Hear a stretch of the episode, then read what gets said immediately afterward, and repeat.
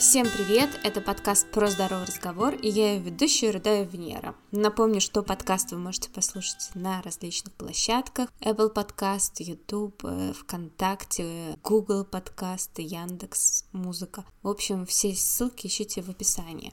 Так, это девятый выпуск, и в гостях сегодня Татьяна Гончаренко. В этом выпуске мы поговорим про дыхательную практику по методу Бутейка. Три года назад Таня проходила обучение в Московской школе Бутейка и является сертифицированным специалист. На подкасте мы обсудили, что такое метод Бутейка, в чем его особенность, отличие от других методик, э, как правильно дышать, как кому данный метод будет полезен, как определить, в каком состоянии находится организм, помощь для астматиков и при панических атаках. Поговорили также про то, как надо спать и заниматься спортом.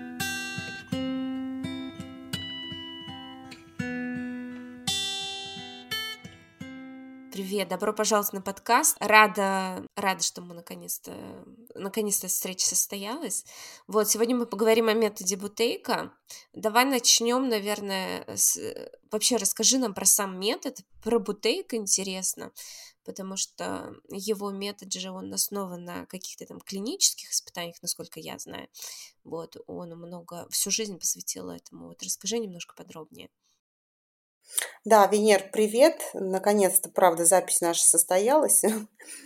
Вот. А, а, да, а, метод Бутейка, о нем, знаешь, э, так скажем, ходят легенды. Многие о нем слышали, но многие мало что о нем знают, потому что на самом деле на просторах интернета информации вроде как бы много – но нет такой четкой системы, и у многих нет четкого понимания, что же это все-таки за метод. Начну с того, что да, почему метод называется метод Бутейка. Метод Бутейка назвали по фамилии человека, который, в принципе, и а, совершил научное открытие, да, вот Константин Павлович Бутейко – это академик российский, да, это профессор, это гений нашей медицины, но, к сожалению, которого, как бы, знаешь, э, недооценила а, обычная стандартная медицина, так скажем, да, было много и сторонников, было и много и людей, которые крутили у виска и говорили, что это бред, то, что он, э, так скажем, продвигает в массы. Но давайте поподробнее, что же такое метод Бутейка. Метод Бутейка – это уникальные комплекс дыхательных упражнений, который направлен на восстановление и нормализацию дыхательной функции человека. Константин Павлович Бутейко всегда говорил о том, что а, самая важная функция в организме – это дыхательная, потому что именно от ее работы зависит работа всего организма. И даже приводил всегда такой пример. Вот, например, да, сколько человек может обойтись без еды? Ну, понятно, что много дней. Без воды уже чуть меньше дней, да? Но без дыхания человек может протянуть всего лишь навсего две минуты, да? Так делаем отсюда вывод. Какая же функция, да, самая важная в организме? Естественно, это дыхательная. Так вот, принцип метода Бутейка а, и основан на том, чтобы восстановить уровень определенных газовых констант в организме. К сожалению, я и сама с этим сталкивалась, да, когда врачи просто не уделяют должного внимания а вот именно такому показателю, да, когда берут анализы для диагностики, да, как правило, человек, если э, больной пациент обращается к доктору, как правило, как минимум, да, а, берутся анализы, анализы крови, мочи и все тому подобное, но никак, никто никогда не делает анализ состава воздуха в легких, да. А, и Константин Павлович Бутейко говорил, что да это не то, чтобы он говорил, наш вообще организм устроен так, что а, есть определенная норма в организме, да, так есть там Уровень сахара в крови все знают, да, 5 единиц, это норма, да. Там, э, уровень температуры, да, в районе там от 36 до 37, грубо говоря, это норма, да, считается. Вот, все об этом знают. Там уровень артериального давления в крови. 110 на 70, 120 на 80, все об этом знают, что это норма, да, к которой все стремятся. Так вот, есть еще тоже определенная норма по уровню углекислого газа в организме. И это очень важная константа, которая может показать, есть ли нарушение в организме или нету. Так вот, принцип Бутейка и построен на том, чтобы восстановить уровень углекислого газа в организме. Для чего это нужно? А, дело в том, что при недостатке углекислого газа в организме, то организм начинает страдать от кислородного голодания. Представляешь, да, вроде как бы что?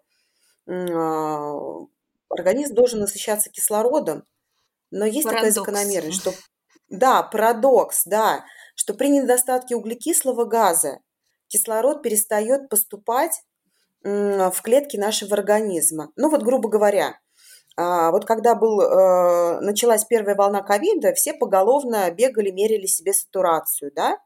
Что такое сатурация? Это нас, уровень насыщенности крови кислородом, по сути. А вот. И э, все в обмороки падали, когда видели, что у них очень низкая сатурация, по сути. А вот. Бывает еще такой парадокс, что кровь может быть насыщена кислородом, артериальная кровь может быть насыщена кислородом, но при недостатке углекислого газа кислород активно начинает связываться с гемоглобином, и вот это вот устойчивое соединение не позволяет ни гемоглобину, ни кислороду э, попасть в клетки нашего организма, и таким образом наши органы начинают страдать именно от клеточной гипоксии, да, то есть мало того, что в крови, э, ну, как бы насытить именно артериальную кровь кислородом, важно еще обеспечить правильную транспортировку этого кислорода в каждую клеточку нашего организма. Так вот, неправильная транспортировка а, создается тогда, когда в организме а, а, создается дефицит углекислого газа. Когда же мы начинаем восстанавливать этот показатель углекислого газа, то тогда и кислород с гемоглобином приобретает да, правильное соединение, и наш организм начинает насыщаться кислородом. Константин Павлович Бутейко так и говорил. Я лечу людей кислородом. А что значит лечу людей кислородом? Дело в том, что при недостатке, при вот этой клеточной гипоксии, организм начинает включать защитные механизмы компенсаторные механизмы их так называют, да, потому что есть определенная внутренняя среда в норме, да, и когда что-то идет не так, да, когда какие-то органы перестают получать кислород, организм такой начинает задумываться, говорит, так, что-то тут не так, да, ну, предположим, да, вот самый яркий пример, например, сердце, печень, ну, да, да самые жизневаж, э, жизневажные, да, такие органы наши, а, недополучают кислород, это какой сигнал? Да? Первый, первый сигнал нашему организму, так, что нужно, значит, увеличить приток крови к этим органам. А как это можно сделать? Это можно сделать э, сужением сосудов, да, чтобы создать дополнительное давление. Так вот, одна из компенсаторных реакций, да, это вот пример привожу, это повышение артериального давления в организме. Поэтому артериальная гипертензия изумительно лечится методом Бутейка, когда человек делает дыхательные упражнения, направленные на нормализацию дыхательной функции, на восстановление показателя по углекислому газу, и таким образом убираются вот эта вот компенсаторная реакция в виде сужения сосудов. Это вот такой вот самый простой, банальный, яркий пример, знаешь, вот прям по-простому объяснила. А если в момент, вот ты говорила про артериальное давление, если вот у тебя криз сейчас, да, э, там очень высокое давление, вот именно в моменте, если я начну делать упражнение бутейка, мне поможет, или это, как бы, знаешь, долгосрочный эффект, надо начинать, и в целом у тебя давление нормализуется, а именно как, э, как скорая помощь будет, сработает? Смотри, есть упражнения в методе Бутейка, которые работают как скорая помощь. Ну, действительно, то есть если ты в моменте, да, вот э, действительно приступы гипертония, а, там, а, астматические приступы, да, спазмы. Любой, а, вообще любой симптом можно устранить в моменте здесь и сейчас. Буквально там за 20-30 минут. это работает моментально. Но для того, чтобы а, вот эти моменты не повторялись, да, а, нужно довести свой организм до того состояния, когда ты уже на автомате начнешь дышать правильно. А, смотри, а, вот недостаток углекислого газа, он а, всегда возникает тогда, когда есть глубокое дыхание. То есть дефицит углекислого газа в организме создается только за счет глубокого дыхания. И под глубоким дыханием понимается это не только когда человек, да, там дышит прям а, полной грудью, да, так что там это может быть дыхание а, многие говорят, у меня поверхностное дыхание, но когда начинаю заострять внимание как специалист да, на том, как человек дышит, человек замечает, что он дышит ртом и довольно-таки часто. Так вот, Константин Павлович Бутейко а, под глубоким дыханием понимает а, чрезмерный уровень, ну, чрезмерный уровень вентиляции легких, то есть он по-другому называется гипервентиляция легких. Есть тоже определенные нормы вентиляции легких, да, в норме. А, что такое вентиляция легких? То есть это какой объем воздуха прогоняется через легкие за одну минуту. В норме у среднестатистического человека за одну минуту а, через легкие прогоняется ну, порядка 5,3 а, дециметра кубических. Вот э, это такой объем воздуха. Э, ну, грубо говоря, 5 литров воздуха через легкие должно проходить за минуту. Понятно, что это усредненная цифра, да, и если это будет какой-нибудь большой э, мужчина, там, двухметровый, то у него будет вентиляция легких э, и 8 равна, да, это будет норма. Там, а у маленькой хрупкой там какой-нибудь э, девочки, женщины, да, которые там полтора метра ростом, там, и, грубо говоря, там 4 литра а, в минуту, для, не, для нее это норма. Но усредненная цифра – это примерно 5,3 литра воздуха э, человек может без осложнений для себя прогонять через свои легкие. Так вот, когда вентиляция легких нормальная, вот, то и организм функционирует нормально, не создается эффект э, вот этого дефицита углекислого газа. Почему же да, создается именно дефицит углекислого газа при гипервентиляции легких, при э, глубоком дыхании, да, в, в понимании бутейка? Дело в том, что вот э, углекислый газ, все почему-то думают, что мы углекислый газ получаем из внешней среды. По сути, мы получаем из внешней среды во время вдоха смесь газов. Но углекислый газ это продукт метаболизма нашего организма, да, это продукт жизнедеятельности каждой нашей клетки. И он вырабатывается именно в нашем организме, по сути.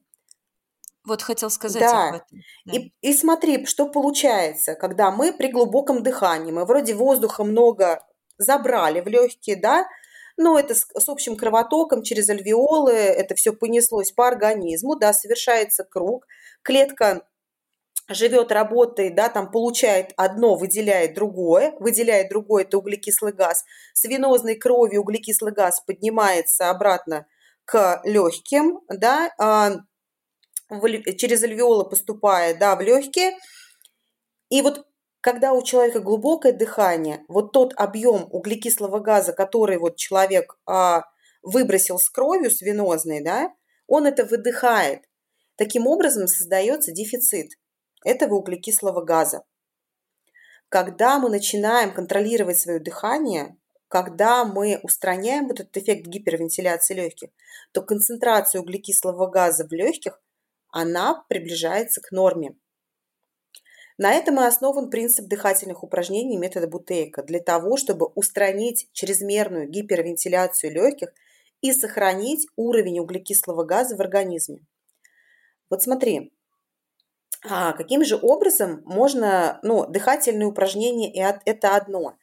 Но вот э, а, на самом деле люди, которые подвержены гипотинамии, да, это малоподвижный образ жизни, а, у которых мышцы мало работают, а, под, подвержены болезням глубокого дыхания.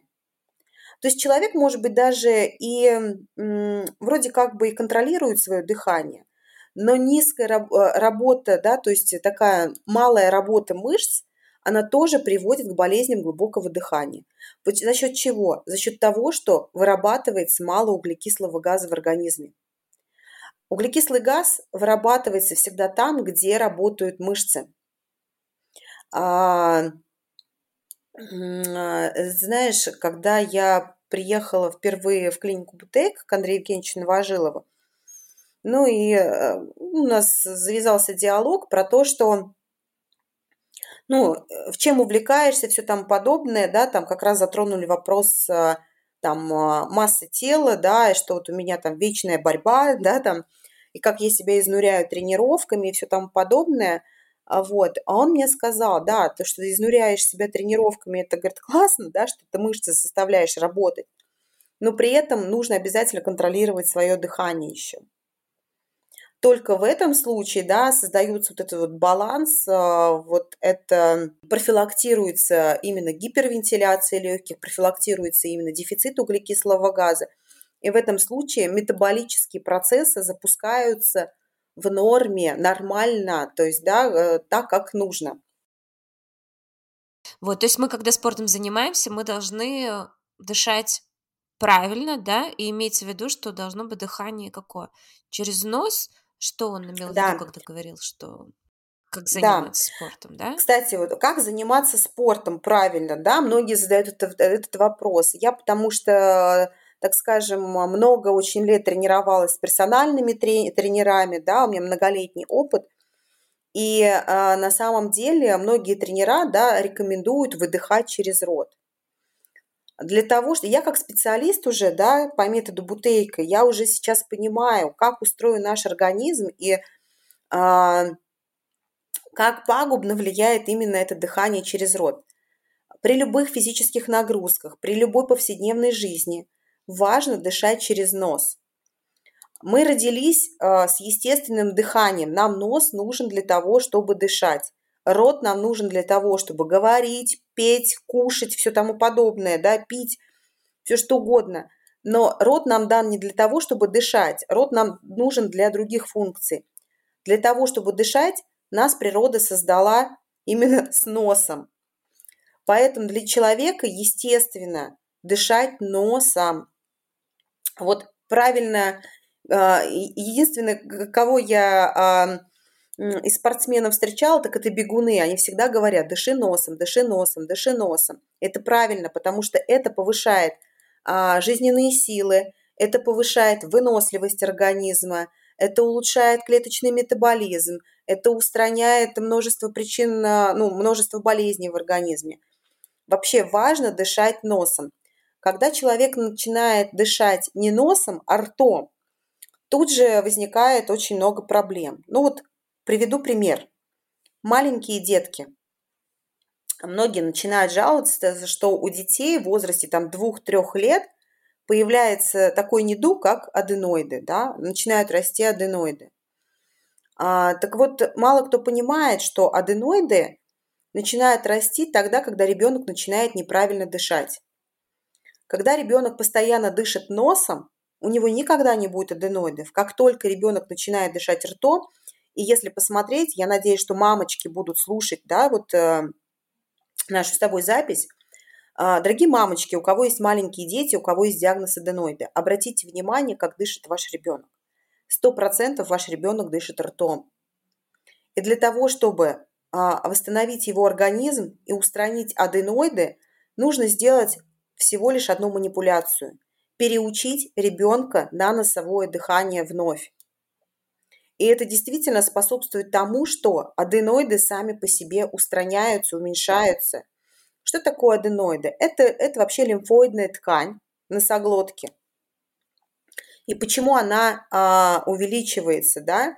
Ну вот представьте, да, ребеночек дышит носом, вроде все в норме. И тут ребенок, когда приучается дышать ртом, создается эффект гипервентиляции легких. И для его организма это много.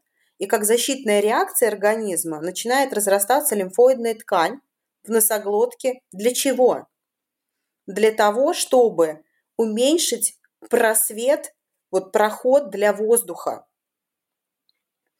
Понятно, что с аденоидами э, ну, организм таким образом защищается, но тут э, букет э, различных проблем присоединяется в виде инфекции и все тому подобное. Да? Врачи так и говорят, что аденоиды растут от инфекции, ничего подобного. Аденоиды у малышей всегда появляются от неправильного дыхания.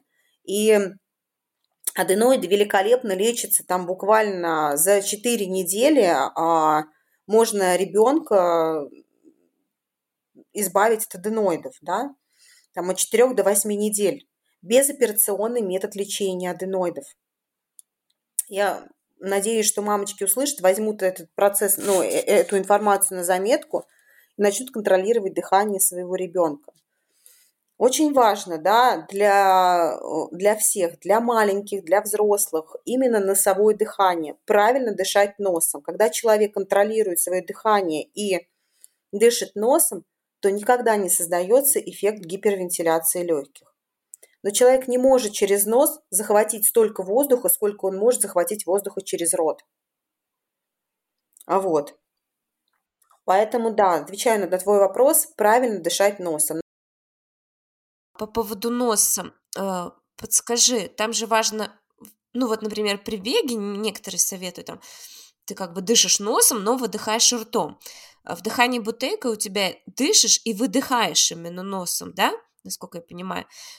Почему именно важно еще выдыхать носом? То есть, когда ты вдыхаешь, ты, ты еще э, ты еще очищаешь воздух, у тебя идет некая дезинфекция воздуха, как я понимаю, это в том числе.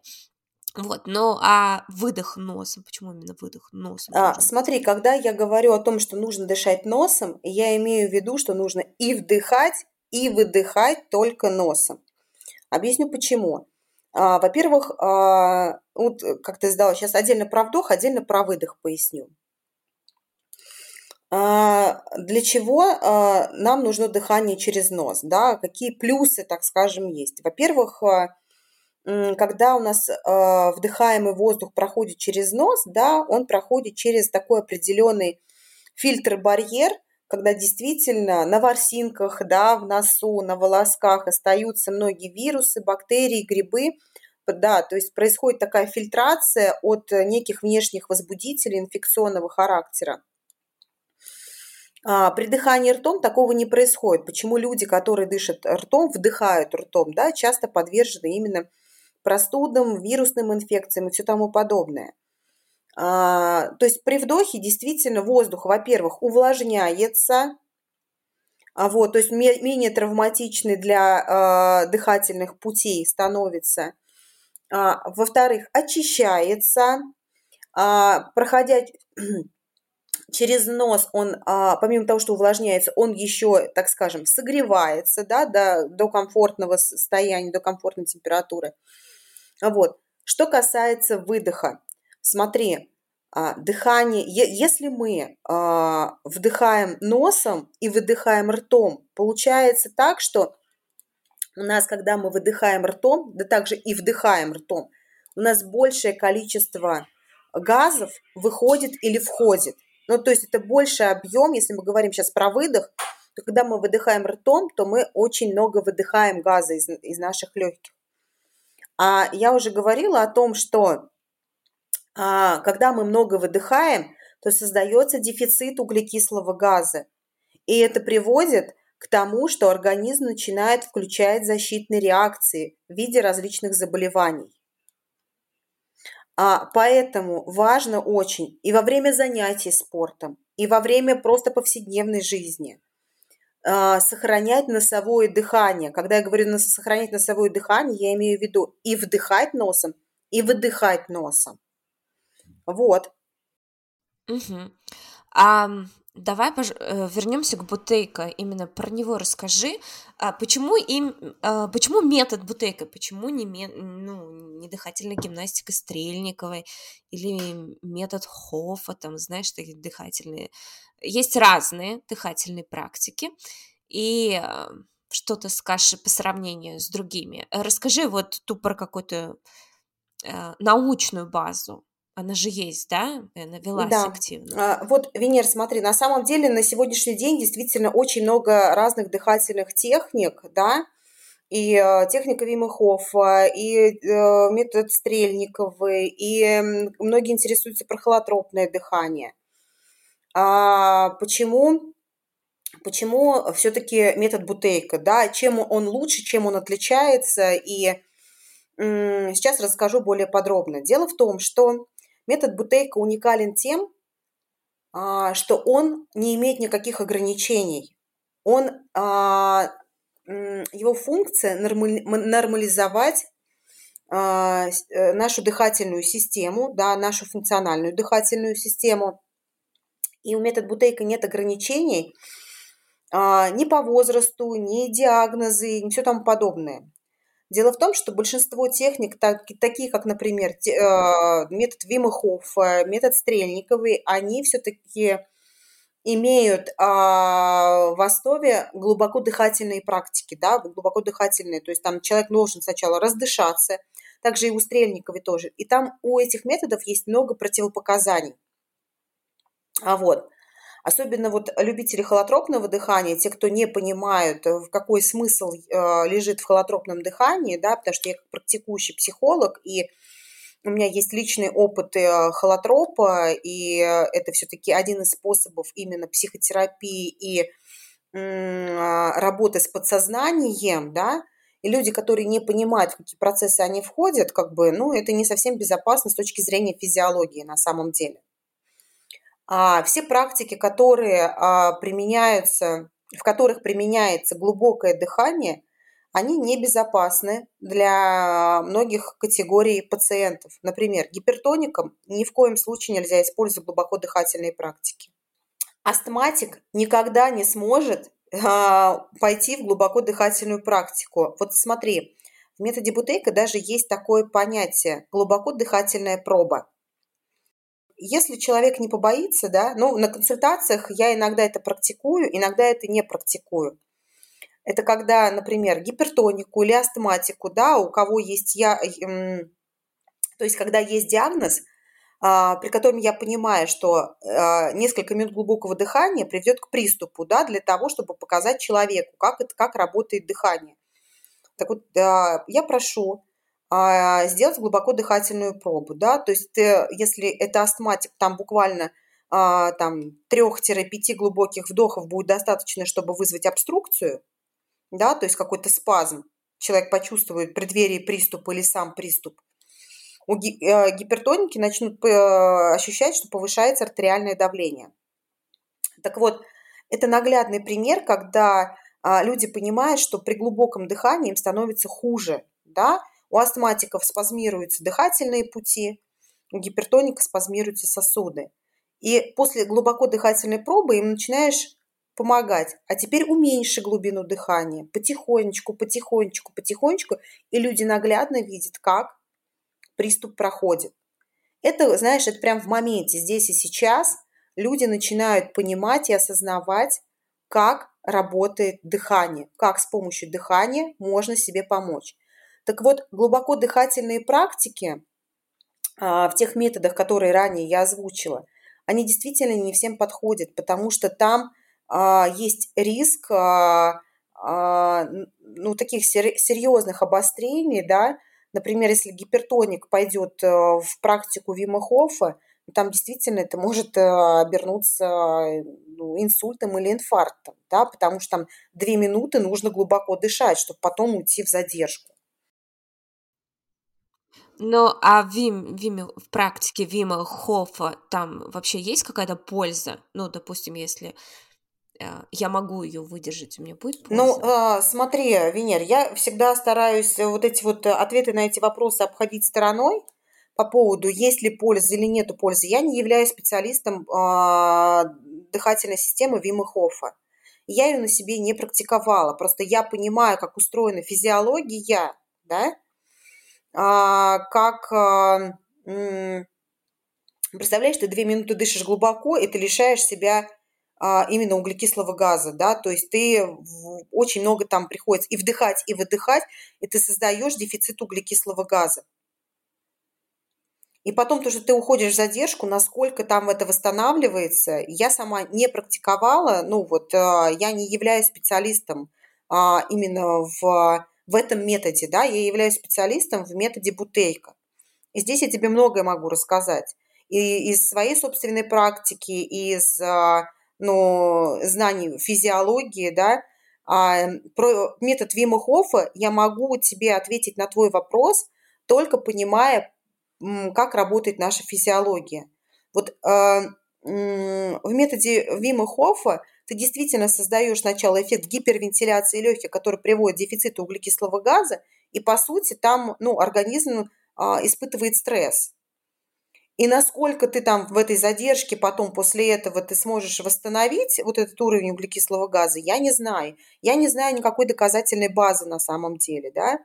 В отличие от метода Бутейка, этот метод запатентованный, да, то есть он имеет патент, он имеет огромную доказательную базу. Метод Бутейка активно а, внедрялся там а, в 70-80-е годы э, в работу лечебно-профилактических учреждений, да, то есть он в стационарах с тяжелыми больными, с не очень тяжелыми больными, с разными диагнозами, там сердечно-сосудистой системы, а, эндокринной системы, гинекологии, детские болезни – ну, то есть метод Бутейка позволяет избавиться от более чем 150 заболеваний. Это же о чем-то говорит. О такой статистике про, по другим методам, да, я абсолютно не... Я, я, я нигде не вычитала даже этого. Поэтому, отвечая на твой вопрос про, про, про метод Вима я говорю, я тебе могу на него ответить, базируясь на знаниях физиологии – но сама я не являюсь специалистом в методе Вима поэтому я не могу сказать, будет тебе польза или нет. Угу.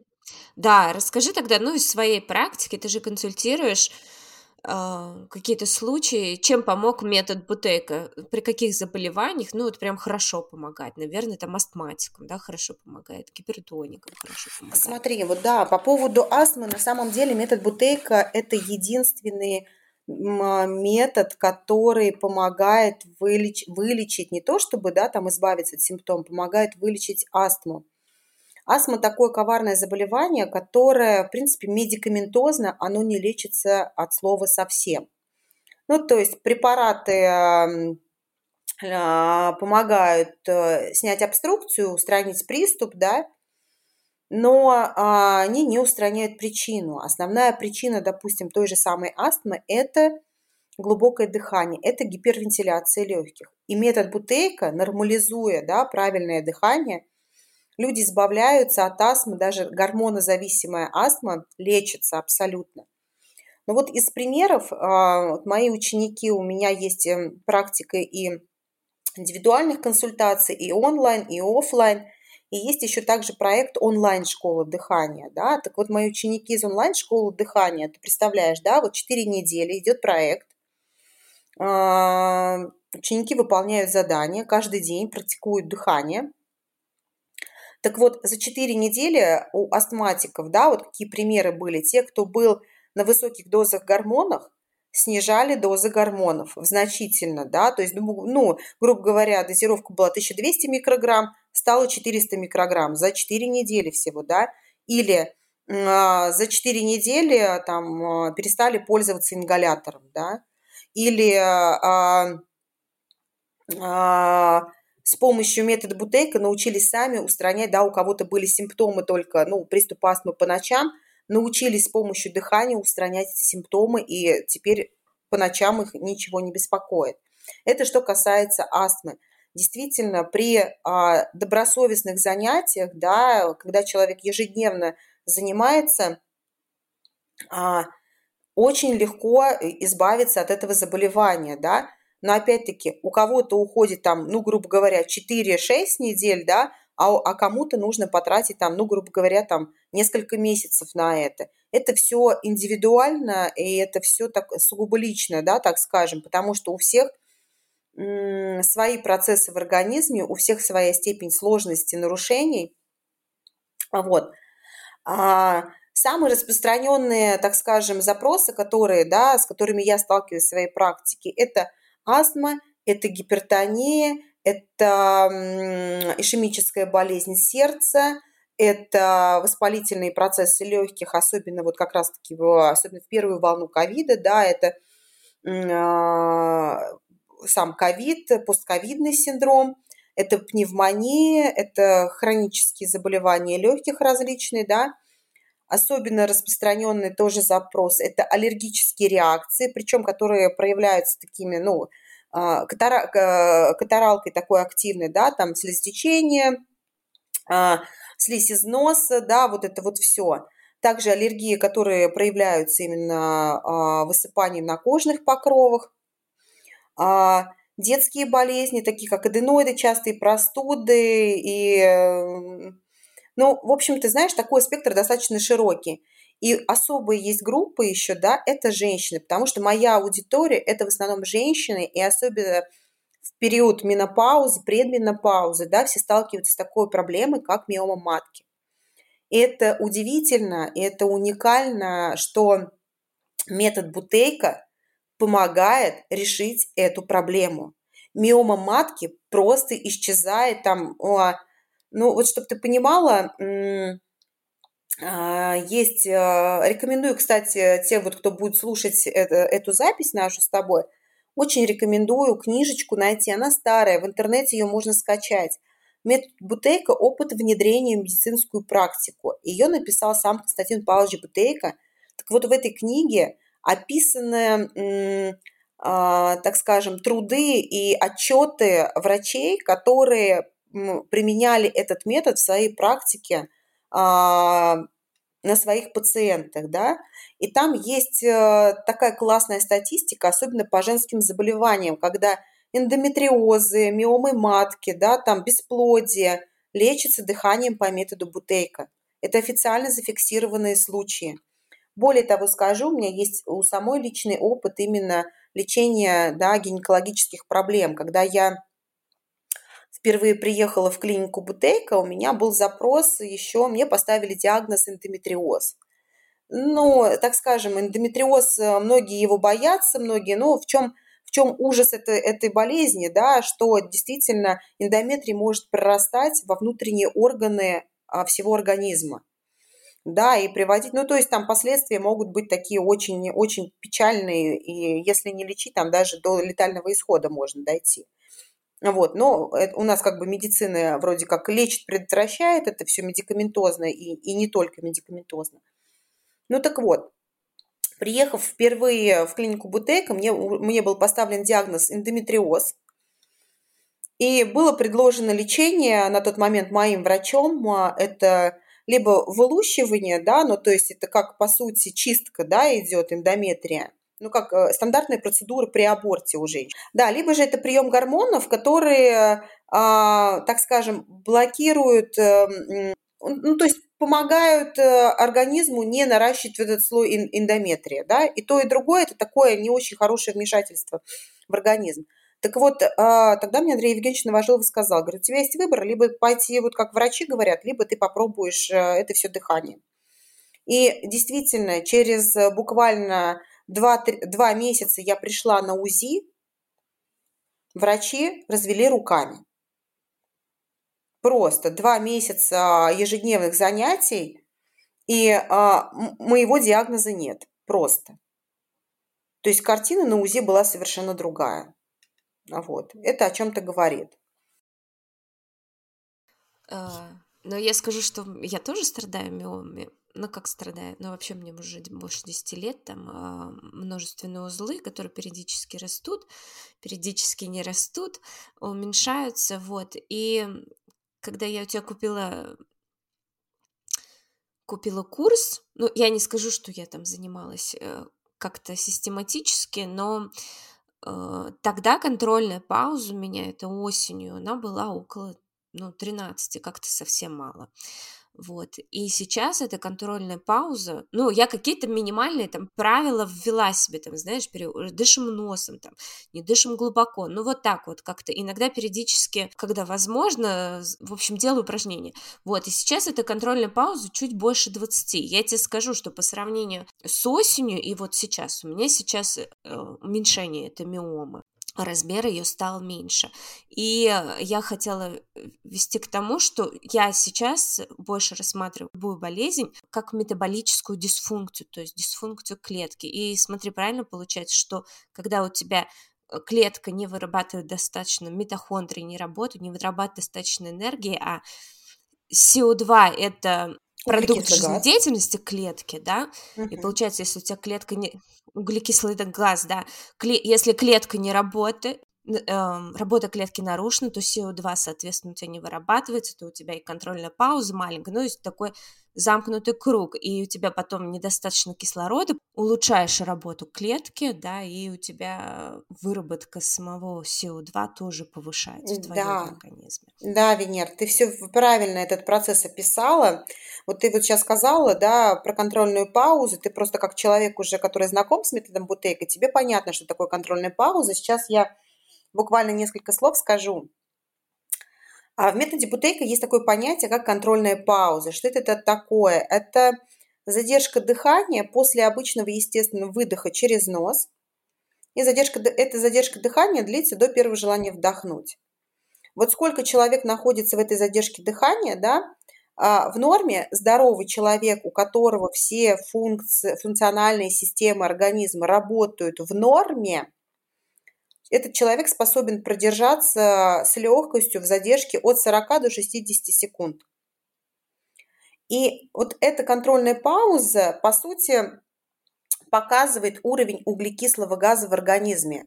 То есть Константин Павлович Бутейко экспериментально уже вывел вот этот показатель контрольной паузы, да, это многолетний его труд, что уровень углекислого газа в организме можно замерить не специальными какими-то приборами, да, а именно просто замерив длительность своей задержки именно после выдоха. А, так вот, люди, у которых а, углекислый газ в норме, да, ну, то есть вот он 46 эм, миллиметров ртутного столба, да, и это соответствует вентиляции легких примерно 5 литров в минуту. Так вот, в норме, когда а, у человека углекислый газ – то контрольная пауза на от 40 до 60 секунд. Человек с легкостью может э, ее выдерживать, да. То, о чем ты говоришь, что у тебя контрольная пауза была 13 секунд, да, потом вот сейчас у тебя в районе 20 секунд. Это говорит о том, что уровень углекислого газа у тебя в организме поднялся, да, но он еще далек от нормы. Вот. И чем выше ты будешь его поднимать, организм будет быстрее восстанавливаться. Потому что, да, уровень контрольной паузы говорит об уровне углекислого газа. Чем а, а, ближе к норме уровень углекислого газа, тем ближе к норме работы функциональных систем организма. Угу. Ну, опиши кратко, как измерять эту контрольную паузу, и расскажи, сколько у тебя контрольной паузы сейчас. Интересно. Да, а, смотри, как измеряется контрольная пауза. А, для этого важно соблюсти несколько правил. Контрольная пауза измеряется в спокойном состоянии. Для этого нужно сесть на стул. Ну, то есть, грубо говоря, если вы там двигались, что-то делали, да, вам нужно сесть на стул, табурет, на такую не мягкую поверхность, да, достаточно жесткую, чтобы у вас была возможность а, принять положение с правильной осанкой. Это одно из условий. А, первое условие – принять положение с правильной осанкой. Второе условие – это дать э, своему организму успокоиться, да, то есть прийти в состояние спокойствия. Третье условие а, – сделать э, обычный естественный вдох-выдох, то есть не нужно специально форсировать каким, каким-то образом дыхание, да, это знаешь, как многие специально так сделают глубокий вдох, глубокий выдох и в задержку уходят. Здесь смысл в чем? Здесь не нужно ставить рекорды, здесь нужно быть честным самим собой. И дыхание должно быть обычное, естественное, как вы обычно дышите. Да? Естественный вдох сделали и сделали естественный выдох, и закрыли крылья носа рукой. И держите себя в задержке, да, то есть нос держите закрытым до тех пор, пока у вас не появится желание вдохнуть. А, как правило, как я рекомендую, да, как только закрыли нос рукой, засекли время и на часы не смотрите, потому что когда вы смотрите на часы, вы начинаете подгонять свою задержку, а вот сейчас тут чуть-чуть дотяну, а сейчас вот тут еще чуть-чуть дотяну. Нет, важно не смотреть на часы в этот момент, да, то есть вы засекли, да, там секундную стрелку или таймер на телефоне, глаза отвели и ориентируйтесь на свои внутренние ощущения. Как только поняли, что у вас появилось желание вдохнуть, открываете нос и смотрите, сколько времени у вас было. Все, что ниже 40 секунд, да, это э, говорит о том, что у вас есть системные нарушения в организме. Более того, когда м, задержка дыхания и, а, меньше 25-20 секунд, то я уверена на 100%, что вы даже испытываете какие-то яркие симптомы каких-либо проявлений нарушения организма. Когда контрольная пауза в районе 30 секунд, человек может не испытывать никаких симптомов, по сути, да, но нарушение в организме есть. И это, знаете, как при малейшем каком-то толчке, стрессе это проявится. Поэтому я хочу, чтобы все знали, что контрольная пауза, когда ниже 40 секунд, это всегда свидетельствует о том, что у вас есть э, нарушение в работах, э, в работе функциональных систем организма. И здесь нужно восстанавливать э, себя с помощью правильного дыхания. Это как минимум. Это самый минимум, что вы можете для себя сделать. Это очень просто, легко, это не затратно, когда вы можете просто взять и, да, и сделать э, дыхательное упражнение. А что же говорить о моей контрольной паузе? Да, ты задала вопрос. У меня на самом деле контрольная пауза, она далека от идеала, да, грубо говоря. И она, а, она у меня постоянно разная. Когда она у меня 35 секунд, когда она у меня 25 секунд. И нас, у человека нет вот этого постоянства, да, потому что на нас влияет абсолютно, ну, как бы внешняя среда, да, и э, человек, который под, подвержен стрессам, у него будет контрольная пауза всегда ниже, чем у человека, который ну, в более, так скажем, спокойных условиях находится. Вот. Более того, скажу, что ну, грубо говоря, три раза в день я прям капитально садилась там или, или не садилась, потому что есть упражнения актив, да, вот с, с дозированной физической нагрузкой, да. Сейчас я упражнения вне, давно уже вот внедрила в обычную повседневную жизнь, да, и, ну, вот просто буквально, да, по работе иду, вспомнила, м, уменьшила глубину дыхания там, или еду за рулем, там, грубо говоря, там, начала делать задержки – то есть это у меня, знаешь, так вскользь, и я не отслеживаю ни уровень контрольной паузы, то есть это у меня редко такое бывает, когда я там перед сном могу все-таки это дело замерить. И вот то, что я замеряю, она мне от 25 до 35 секунд, и насколько я это замечаю, то есть если у меня перегруженный мой график, да, когда у меня и сон маленький, да, там буквально по 4 часа в сутки, то действительно уровень контрольной паузы падает. Это о чем говорит? Что падает уровень углекислого газа. И это моментально отражается на моем самочувствии, да, когда я понимаю, что м, я вареная и ну, просто ресурса ноль. И здесь, конечно, для того, чтобы я для, для чего, да, почему так происходит, э, сразу включается механизм, так, как я могу себе сейчас помочь? Я сейчас могу а, повысить уровень углекислого газа. Как? Я это знаю, да. И тут же из вареного состояния я начинаю выкарабкиваться, просто проделав там полчаса какое-то упражнение. Вот. Поэтому моя пауза тоже не идеальна, я тоже живой человек, и она у меня вот скачет по-разному. А, и я хотела, знаешь, что рассказать? Ты слышала про феномен голого землекопа? Это такие кроты, они африканские, и, в общем, они живут до 10 раз дольше, чем другие грызуны, до 32 лет в неволе. А, они не болеют раком, они э, устойчивы к сердечно-сосудистым, нейродегенеративным заболеваниям. В общем, оказалось, что они затыкают свои норы, и в этих норах э, содержание кислорода уменьшается, но содержание углекислого газа, оно увеличивается. И получается, это идеально для их физиологии, и за счет чего, что так, концентрация у них в норах повышается СО2 до 6%, и в результате этого вот этот вот повышенный углекислый газ поддерживает расширение сосудов и насыщает кислородом. В общем, за счет того, что а, в отличие от других грызунов, да, у них другое потребление кислорода СО2, вот, они такой интересный эффект оказывают. Вот, мне кажется, очень интересный момент. А, слушай, вот об этом феномене про этих а, кротов я первый раз слышу, но с точки зрения физиологии, да, действительно, мне понятно, почему они никогда не болеют онкологией, да, и почему долго живут, и почему так долго у них сохраняется репродуктивная функция. Кстати, да, а, вот по поводу онкологии хочу сказать. Когда я была на обучении, а, мне Андрей Евгеньевич Новожилов, это главный врач клиники Бутейка, кстати, он пасынок Бутейка, да, он с девятилетнего возраста знаком с Константином Павловичем Бутейко, и он а, соавтор методики, как бы многие упражнения усовершенствовал, вот, в методе Бутейка.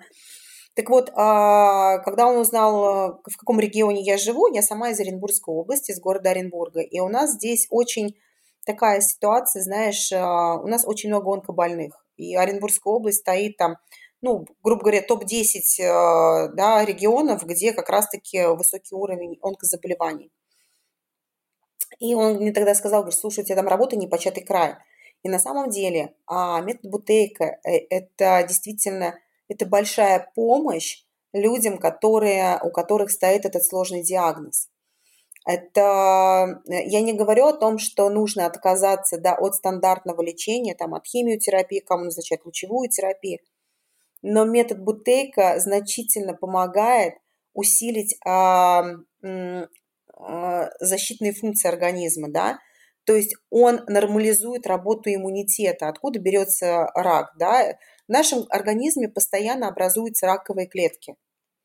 Но при, нормальном, при нормальной работе иммунитета эти клетки подавляются. Когда идет сбой нашей иммунной системы, то раковые клетки не подавляются, да, и начинают разрастаться, размножаться. Так вот, метод Бутейка помогает восстановить иммунитет, помогает восстановить работу иммунитета и вот эту его защитную функцию.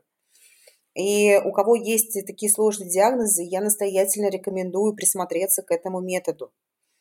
Вот, у меня вот в моей практике были клиентки, которые уже были в стадии ремиссии и обратили внимание на метод Бутейка и решили его осваивать как раз-таки э, для, для той цели, чтобы болезнь просто уже не возвращалась, да, вот именно восстановить а, силу своего иммунитета.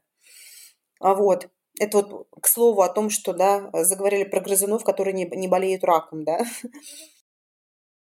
Ну, ты нам расскажешь несколько упражнений, ну, каких-то базовых элементарно, что человек может я, сделать? Я вообще не сторонница того, чтобы вот именно в форматах э, аудиозаписи, потому что каждый все равно понимает э, в меру э, вообще своего восприятия, да, вот информации. Вот, я все-таки сторонница того, поскольку ты э, покупала курс у меня, да, там все-таки визуально человек может и видеть, да, то есть если он что-то не услышит, он хотя бы что-то увидит. То есть там есть несколько источников восприятия, несколько каналов восприятия. Но давай так, Сейчас я попробую подробно рассказать об одном простом упражнении, да, как раз-таки задержками дыхания. Как э, это упражнение, а, я его называю упражнение как скорая помощь, и многие его любят за простоту хотя это упражнение не нормализует, как это, неправильное слово я сказала, он нормализует дыхательную функцию, но не приучает к правильному дыханию, потому что все-таки основная суть метода Бутейка – это научиться дышать не глубоко, научиться дышать так, чтобы не создавалась гипервентиляция легких. Но то упражнение, которое я, о котором я сейчас расскажу, оно действительно, его можно использовать как а, упражнение скорой помощи при различных там, при головной боли, там, при астматическом приступе. При... Важно понимать, что для того, чтобы устранить какой-либо симптом, нужно потратить не менее 20 минут. Ну, то есть это тоже было экспериментально доказано, что именно выполняя любое упражнение с правильной техникой, любое упражнение по методу Бутейка, за 20 минут уровень углекислого газа может подрасти на 1,2 мм ртутного столба. И именно вот к такому значению чувствительные, э, чувствительные рецепторы в организме, да, и организм начинает, так скажем, снижать свои защитные реакции. То есть любой приступ, любой симптом, он может проходить, применяя упражнение не менее чем 20 минут.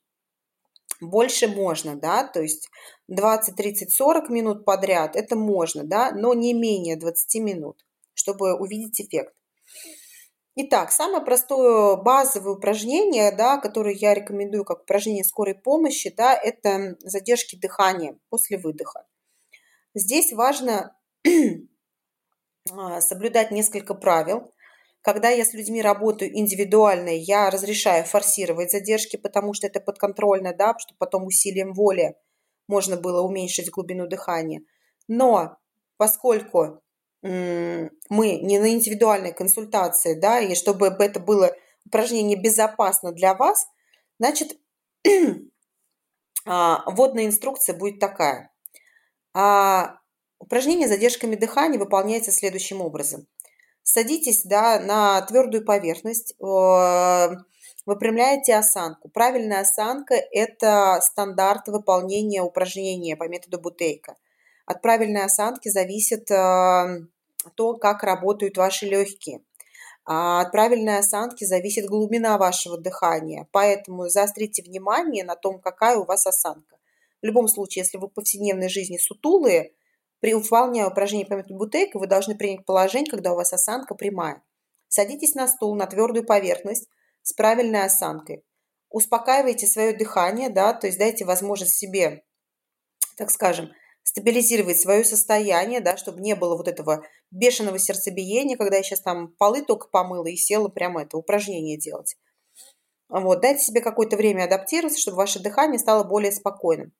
И э, производите э, задержку дыхания, так как вот во время измерения контрольной паузы, да. А, делайте э, естественный вдох, естественный выдох, закрываете нос рукой и находитесь в задержке дыхания до первого желания вдохнуть закрыли нос рукой, рот тоже при этом закрыт, а, почувствовали, как а, появилось желание вдохнуть, открываете нос и начинаете дышать носом. 30-60 секунд, не больше, да. Важно, чтобы после такой задержки у вас а, не сбился рисунок дыхания, да, то есть оно не, учащи, э, не участилось, не углубилось, да, чтобы ваше дыхание продолжило быть таким же легким, как до задержки дыхания. А, как правило, 30 секунд достаточно, да, если вы не передержали в себя задержки. Потом снова делаете, да, после обычного, естественного выдоха закрываете нос рукой и находитесь в задержке до первого желания вдохнуть. Дышите все время носом. Для тех, кому сложно контролировать свое дыхание но через нос, да, бывает по привычке начинают дышать ртом. Заклеивайте рот пластырем. Я сейчас не шучу, на самом деле, да, для некоторых это единственный способ сохранить носовое дыхание. А, и очень важно в этом упражнении работать только носом, иначе его а, принцип действия, его, в принципе, суть, она просто исчезает, да, то есть э, оно будет просто неэффективным. Поэтому вот такое простое упражнение, когда вы сидите в, с, в спокойном положении с правильной осанкой, делаете задержки дыхания после выдоха в течение 20 минут, да, там задержка, а, отдых 30 секунд, задержка, отдых 30 секунд. Вот именно это упражнение помогает устранить различные симптомы. Попробуйте вот если у человека нет, допустим, возможности прийти там, к тебе на консультацию, да, э, читая книгу, Бутейка есть, наверное, книги, но их много на самом деле, можно понять, какие упражнения надо делать. Вот, ну, то есть человек без э, внешней, сколько надо заниматься, чтобы иметь э, какой-то эффект. Ну, вот ты говорил про 20 минут, наверное, это, конечно же, дольше должно быть. А, да, Венер, смотри, а, на самом деле вот э, по своему опыту, да, вот я как методист уже практикую, а, ну, почти, ну, три, почти три года, да, и за это время я действительно сталкивалась с такой проблемой, когда приходят люди, которые пытались освоить метод по книжкам. На самом деле про метод Бутейка вроде есть разные книги, но когда, если я всегда говорю, посмотрите, это от автора или от третьего лица. Есть книги, в которых непонятно вообще, что за упражнение, и некоторые упражнения противоречат самому принципу метода Бутейка. Поэтому вот на сегодняшний день я рекомендую а, к прочтению две книги. Одна поможет а, а, понять а, всю суть и физиологию, да, это вот книга, которую написал Константин Павлович Бутейко, это мет, называется она «Метод Бутейко. Опыт и внедрение в медицинскую практику». Она старая, там, а, год выпуска не помню, ее можно в интернете скачать. И вторую книгу, которую я рекомендую, в которой очень подробно описаны упражнения по методу Бутейка, а, которую написал Андрей Евгеньевич Новожилов. Это главный врач клиники Бутейка. А, называется она «Дыхание по Бутейко. Практика и теория». А, дата выпуска 2016 год, Москва. И вот эту книгу, это здесь настолько просто, настолько понятно описана техника выполнения упражнений, я рекомендую, если вы хотите как бы самостоятельно по книгам, да, то вот эти две книги я рекомендую к прочтению. Вторую книгу, вот, которую написал Андрей Евгеньевич Новожилов, ее можно купить, обратившись, написав администратору на сайт клиники Бутейка. А, я не знаю, сейчас а, вот по цене, ну, мне кажется, сейчас она в районе 6 тысяч стоит эта книжечка. Вот, вот обманывать не буду, ну, то есть, э, грубо говоря, там э, два года назад она стоила 4 тысячи. Сколько она сейчас стоит, я не знаю, но если есть желающие самостоятельно осваивать, я рекомендую только эту книгу, потому что здесь понятным языком написано, что и как нужно делать. Потому что мне в руки попадались разные книги, и действительно там черт ногу сломит, и информация, которая описана во многих книгах, которая написана от третьего лица, она противоречит э, самому принципу метода Бутейка, да, и те упражнения, соответственно, которые тоже. А еще, ты знаешь, Венера, я сталкивалась с такой проблемой, что даже не то чтобы сталкивалась с проблемой, а с такими ситуациями, когда действительно люди ко мне приходили уже после многих попыток самостоятельно освоить по книжкам метод и не, до, не добивались результата. А с этим действительно очень большое количество людей сталкивалось, а, вот. Поэтому, ну, как бы не всем дано по, по, по книжке а, освоить этот метод. Вроде бы упражнения простые, но многие говорят, что э, вся сложность в этой простоте, вроде бы как. Вот. Что действительно сложно перестроить свой организм. А Отвечаю сейчас на следующий твой вопрос, когда сколько раз в день нужно заниматься, какое количество времени. Вот смотри, да, когда я говорю о том, что минимум 20 минут нужно выполнять упражнений, это я говорю о том, что если вам нужно устранить какой-либо симптом, а, то это минимум 20 минут, да, менее 20 минут, как бы, ну, это будет неэффективно, да, и я объяснила, почему именно а, не менее 20 минут, что когда вы выполняете упражнение 20 минут и более, то тогда уровень углекислого газа, при условии, что вы правильно выполняете технические упражнения, возрастает на 1,2 мм ртутного столба, и именно к этому показателю, к этому к такому количеству увеличения углекислого газа чувствительные рецепторы в нашем организме, да, и как бы можно увидеть динамику. А, вот, и ощутить, да, что симптом устраняется. А если говорить о том, что а, сколько нужно заниматься, чтобы добиться какого-то эффекта, да, чтобы устранить заболевание, то я м, всегда рекомендую, что нужно заниматься полтора-два часа в день, если вы хотите, да, стабильного и, м, так скажем, скорого результата. Но в моей практике были люди, которые, Венера, я не знаю, застала ты или нет, когда я в прошлом году летом каждое утро выходила в прямой эфир и выполняла вот одно базовое упражнение, да, самое простое, легкое, с задержками дыхания.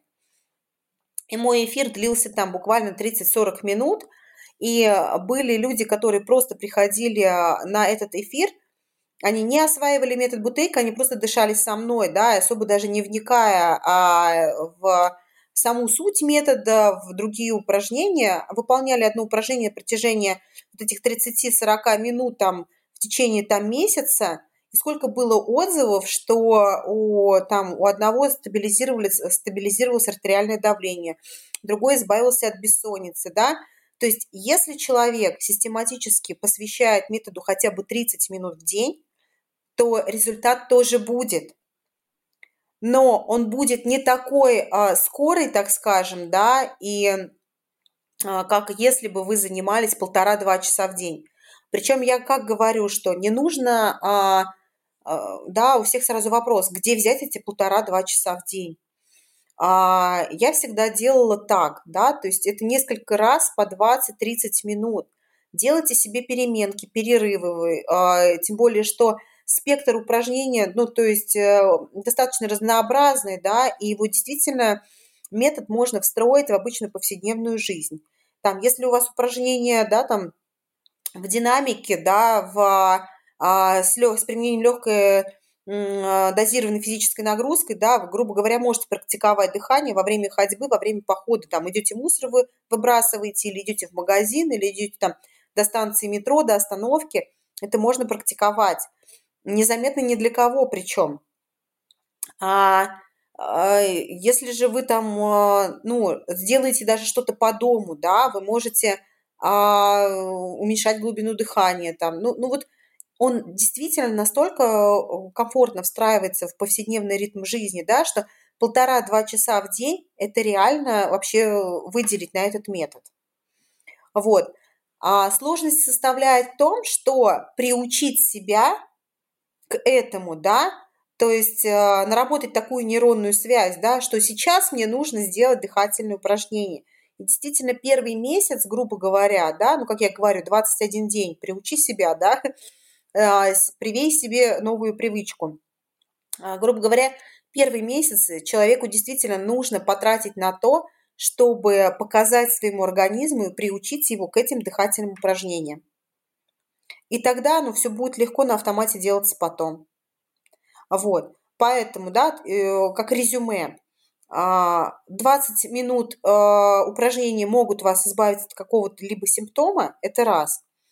Если вы будете делать 30 минут в день, это вам а, принес, принесет вам определенные плоды, и это ощутимо, да, там, грубо говоря, через месяц вы поймете, что вы уже из точки А пришли в точку Б. Но в идеале я всегда рекомендую полтора-два часа в день.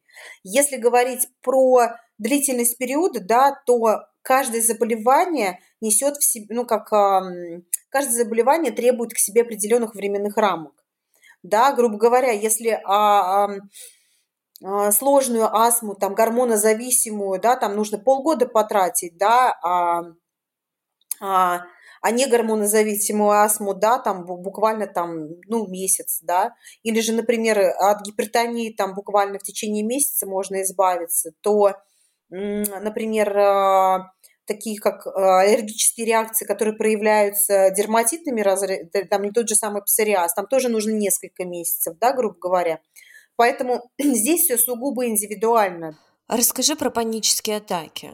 Ну, то есть обычно говорят, принято, дыши глубже, дыши глубже, но это же неверно, а еще есть такое, ну, можно в фильмах увидеть, да, что типа дыши в пакет, вот здесь уже есть какая-то истина, потому что у тебя тогда э, уровень углекислого газа в организме повышается. Ну, смотри, к лечению панических атак я вообще стараюсь подходить комплексно, потому что панические атаки всегда берутся там, где есть повышенная тревожность.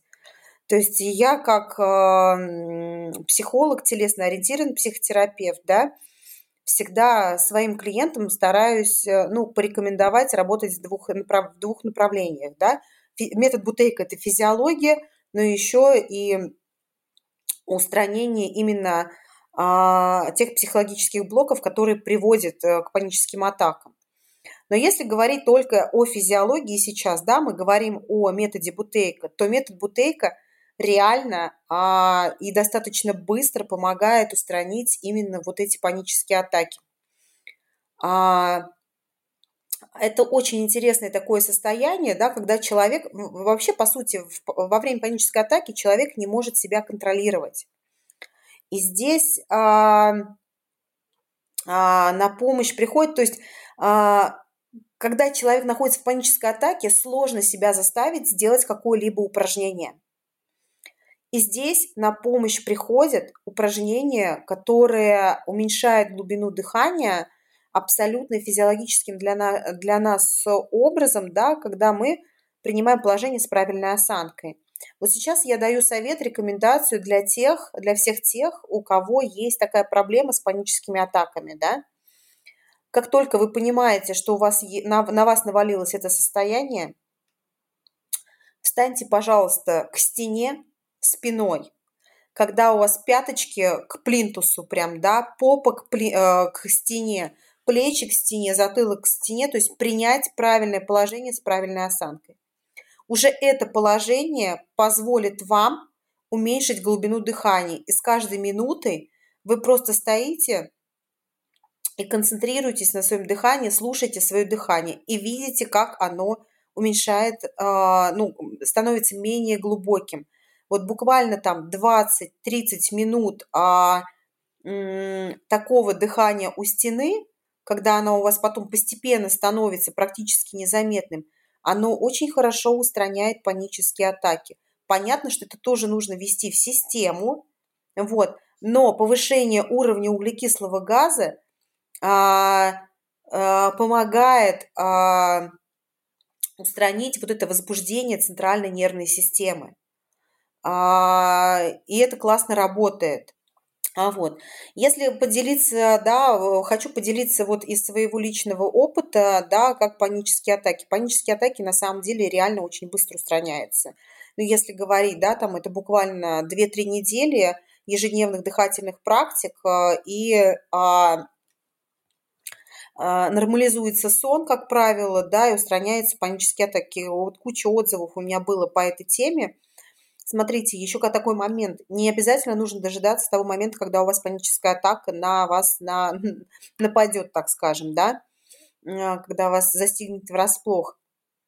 Если вы а, понимаете, что вы подвержены а, вот именно такому состоянию, то вам, а, безусловно, показано заниматься методом Бутейка в повседневной жизни для того, чтобы нормализовать именно уровень углекислого газа, да, для того, чтобы ваша а, центральная нервная система не подвергалась такому сильному возбуждению, да, когда вы не можете себя контролировать, и когда у вас э, жуткое чувство тревоги и паники. А вот. Поэтому всем, кто э, знает, что подвержен таким состояниям, обязательно э, метод Бутейка это ну, просто очень показан. Имейте это в виду. Вот. Да, тогда давай дальше. А, вопрос по деткам. А, ну, насколько я понимаю, нет никаких противопоказаний, и с детьми полезно заниматься, даже нужно заниматься. Я вот своим детям говорю так, рот закрываем, рот закрываем. Вчера э, читаем книжку, и сама пытаюсь дышать через нос, потому что автоматически, на самом деле, когда читаешь или говоришь, у тебя дыхание через рот происходит. Вот, я сижу, пытаюсь контролировать, и детям такое назидание. Так, когда мы читаем, когда мы говорим, дышу через нос. Просто смешно было. Вот. Эм. Да, а, смотри, безусловно, да, работа с детьми, она несколько отличается от работы со взрослыми, да, особенно если речь идет о маленьких детях. Я настоятельно рекомендую молодым мамочкам, да, у которых детки, так скажем, в возрасте до трех лет, понаблюдать за своими детьми, как они, э, как они дышат. А, потому что вот в этом возрасте действительно а, очень важно привить навык именно носового дыхания. Да, у нас а, внешние факторы, экологии и все тому подобное влияют на человека так, что люди незаметно для себя переучиваются на с носового дыхания на дыхание ртом. Я всегда говорю, вы обратите внимание, как, у, как дышат э, младенцы, да, груднички, они же дышат всегда носом, у них вообще нет еще этого навыка дышать ртом. И даже когда ребенок э, в грудном возрасте а, простывает, да, какая-то респираторная вирусная инфекция, обычно это же сопровождается отеком в носу, да, и нос не дышит. Но уникальный феномен, что ребенок э, с соской во рту у него нет никогда заложенного носа, да, у него сопли могут вытекать, там, мамочки эти сопли отсасывают специальными этими штучками, да, там, но у грудничков всегда нос дышит. А, я всегда об этом говорю тем людям, у кого, у взрослых, да, закладывает нос, и кто уже привязан к сосудосуживающим каплям, я всегда говорю о том, что я, как только вы начнете дышать носом, у вас заложенность на сон просто пройдет. Те, кто э, прислушиваются к этому, начинают пробовать, и да, действительно, отказываются от этих капель навсегда. Так что касается детей. А, у тех деток, у которых в раннем возрасте а, происходит нарушение дыхания, да, те, кто переходит с носового дыхания на дыхание ртом, действительно очень часто случаются простуды, а, аденоиды очень часто, да, то есть ставить диагноз аденоидит, когда аденоиды воспаляются. А, аллергии очень частые, да, хронический кашель, который потом переходит в астму, в астму, да, но там это совокупность идет, как правило, аллергия, которая сопровождается кашлем, очень часто вот как раз-таки потом а, пульмоно, э, пульмонологи и аллергологи, да, очень часто потом диагностируют именно предастму, затем астму. А что же делать с детьми? А, да, для детей тоже есть э, определенные, ну, так скажем, это не определенные упражнения. Любые упражнения по методу Бутейка, зная принцип, да, для чего они, э, что каждое упражнение делает, да, создает в организме какой эффект, все упражнения для детей, они переводятся в игровую форму.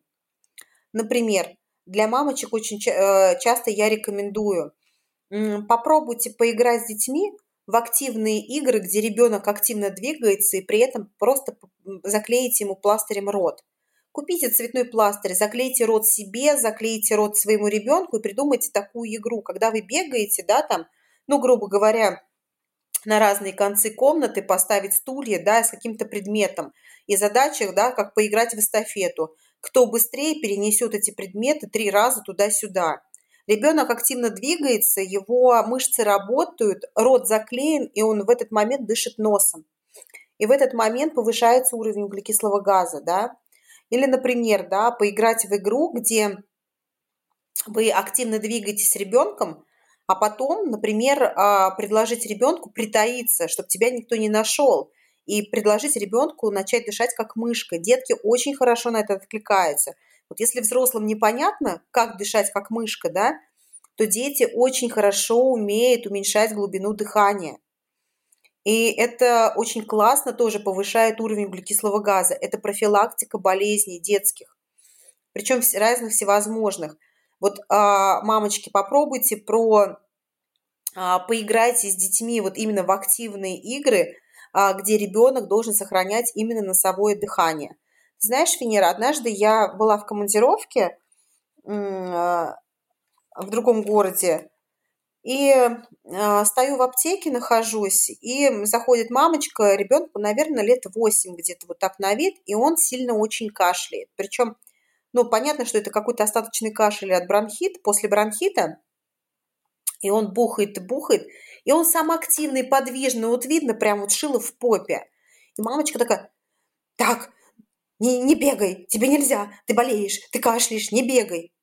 А я как специалист, да, в этой области уже, ну, просто извинилась, мы вышли из аптеки, я ей говорю, что вы знаете, говорю, если вы не будете приставать к ребенку по поводу того, что не бегай, не, не скачи и не двигайся, и если при этом, говорю, вы будете контролировать его носовое дыхание, то ваш кашель, говорю, вы через неделю не узнаете своего ребенка, кашель у вас пропадет.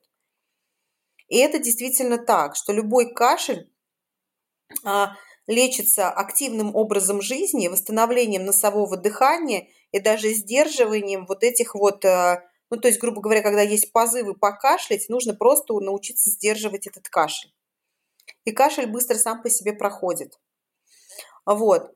А, это еще раз а, напоминание для тех мамочек, у кого болезненные детки, да, заставляйте больше двигаться своих детей, и отслеживайте, чтобы у них сохранялось носовое дыхание. Даже если при этом приходится клеить пластырем рот, да, ну, себе тоже, знаете, как чтобы ребенок не чувствовал себя и ущербным, испуганным, ну, вы старайтесь это все перевести в игровую форму.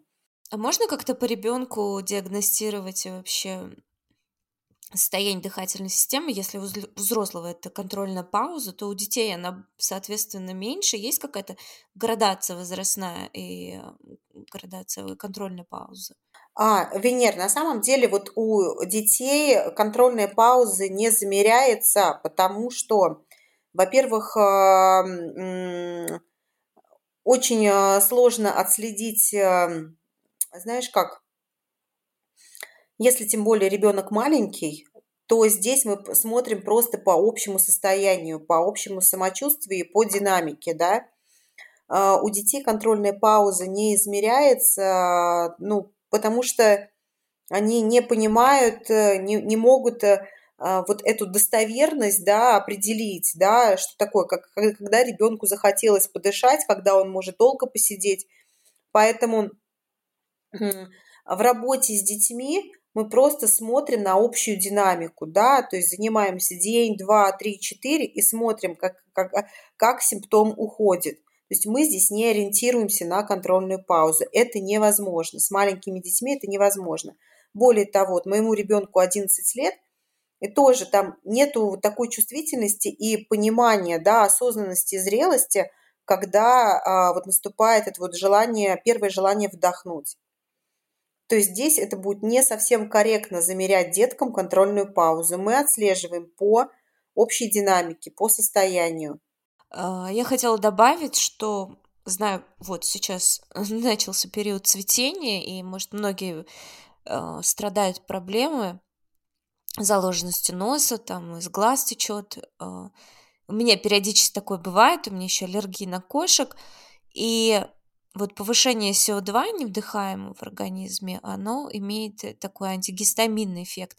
И я на себе прям несколько раз испытывала и подтверждала.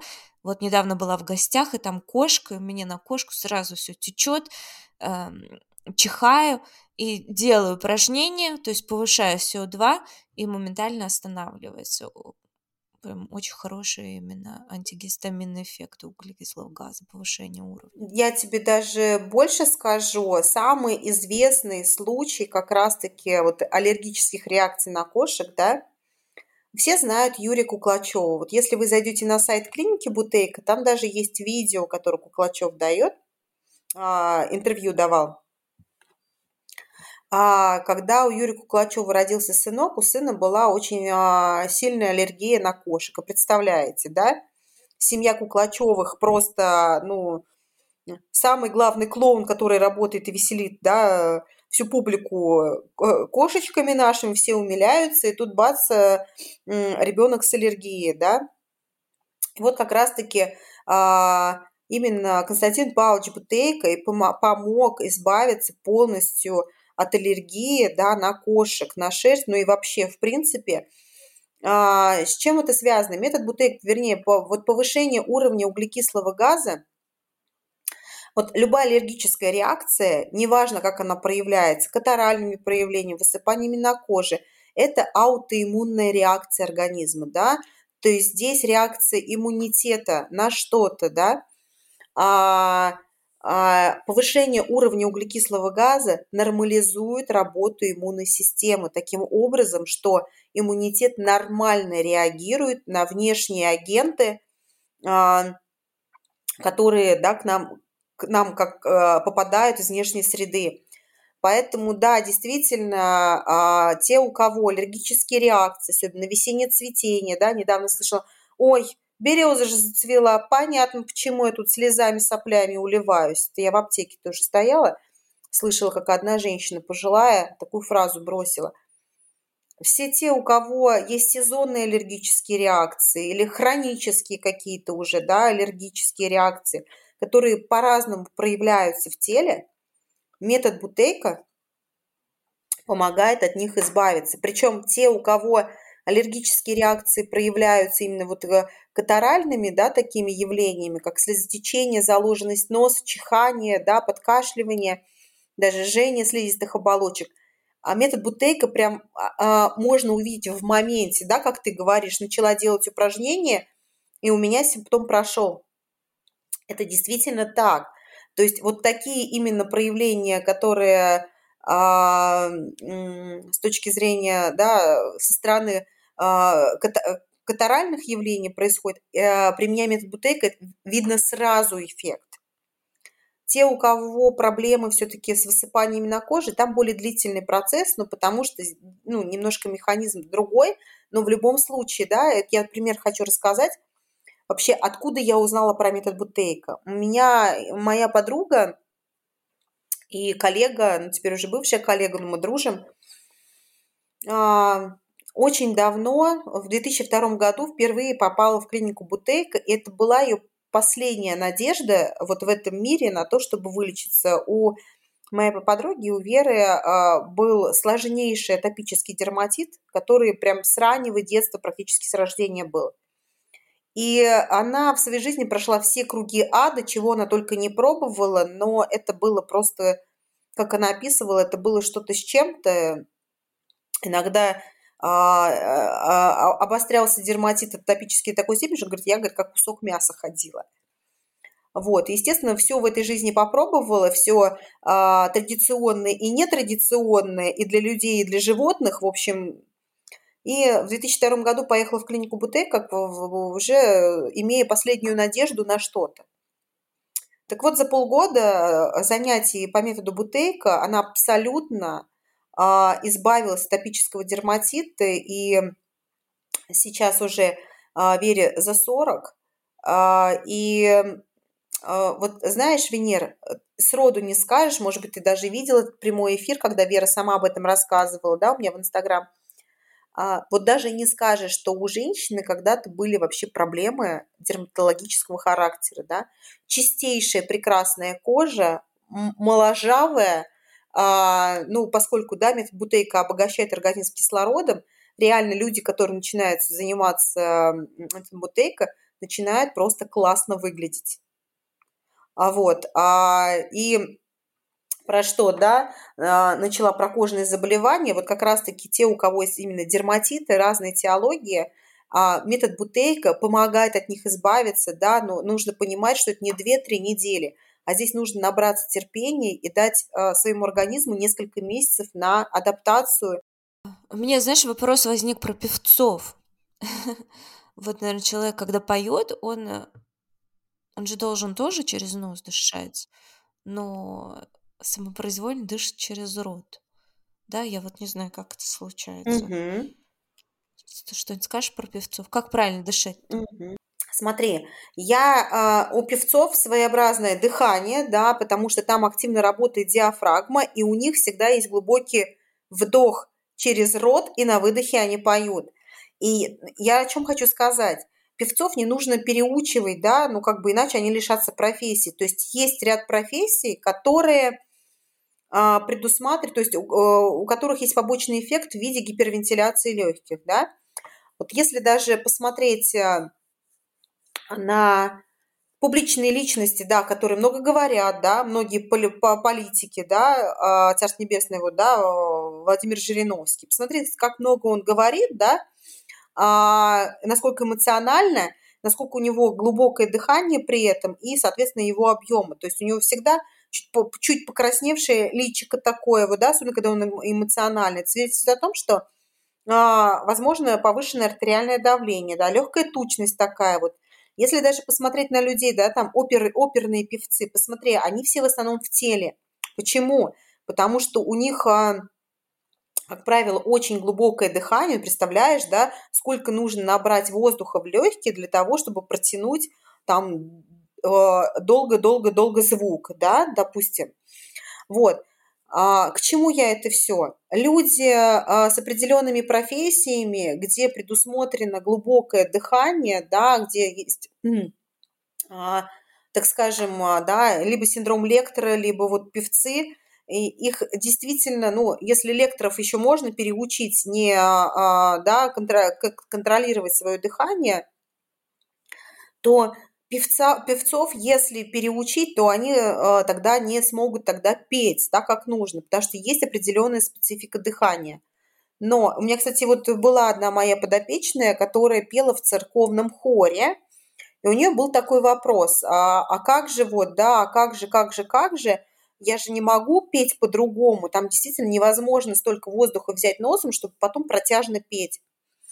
И я всегда в этих случаях говорю, у вас есть определенная профессия, относитесь к этому как к профессии, но если у вас, вы чувствуете, что а, глубокое дыхание а, во время пения вам а, так скажем, оказывает вам медвежью услугу, да, то есть это приводит к плачевным каким-то таким вот а, ситуациям, когда вы там чувствуете артериальное давление, то есть к какому-то симптому, да, когда у вас, вы понимаете, что у вас есть гипервентиляция, это приводит к какому-то симптому. Вы просто делаете дыхательные упражнения, компенсируете это. То есть реально, Венер, невозможно певцу сказать «дыши через нос». Просто как а, а, моя рекомендация в дополнение к этому, для того, чтобы восстановить уровень углекислого газа, просто нужно выполнять дыхательные упражнения по методу Бутейка. Да? Вот. А, по-другому здесь никак, абсолютно. Но опять-таки, кого-то беспокоит это, кого-то не беспокоит. Всем абсолютно а, не расскажешь и не убедишь, что это человеку нужно, да. То есть, если у человека нет, э, знаешь, как э, я всегда говорю, пока петух жареный в одно место не клюнет, да, а человек не начнет задумываться. Вот, поэтому я сторонник того, что у человека появляется запрос, приходит за помощью, я помогу, да, там, ну и какой-то другой методист, да, а вот так вот всем подряд говорить, а вот ты неправильно дышишь, поэтому вот тебе нужно по-другому начать дышать, ну, это уже, знаешь, неблагодарное это дело, и певцов точно переучивать не нужно. Вот, певцов нужно научить дыхательным практикам, которые помогут им восстановить уровень углекислого газа. Вот угу. так. Все понятно с певцами. А, а расскажи еще про дыхание диафрагмы. Насколько я понимаю, это как бы вот два основных правила дыхания бутейка. Это ты дышишь через нос и дышишь диафрагмой. Угу.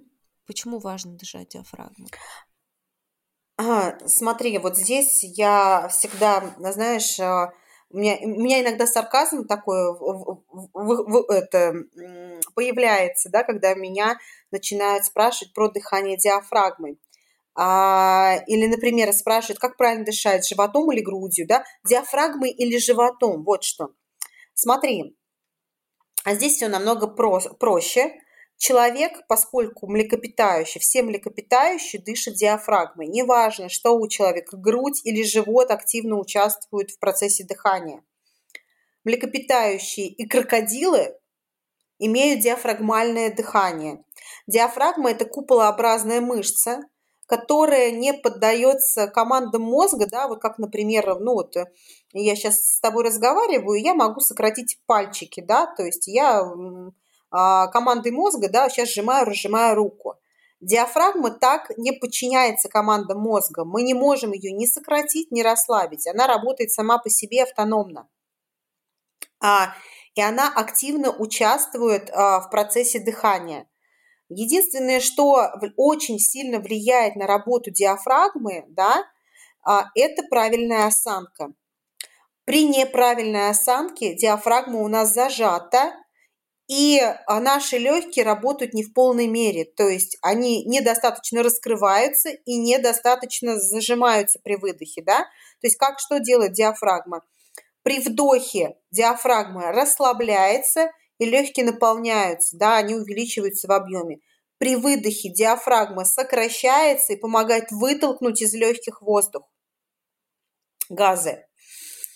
Так вот, при правильной работе диафрагмы правильно работают наши легкие. Когда наша диафрагма зажата, то наши легкие не в полной мере могут развернуться и потом сжаться, да.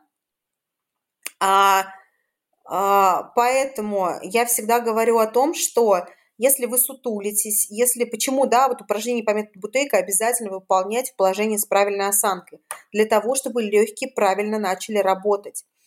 А, для того, чтобы при правильной осанке, кстати, когда у нас а, диафрагма правильно работает, то нам действительно а, я уже это заметила и по своему опыту. Ну, понятно, что в учебниках по, физи- по физиологии это можно прочитать, да, но когда ты начинаешь это ощущать на себе, видеть на своих клиентах, это совершенно другое.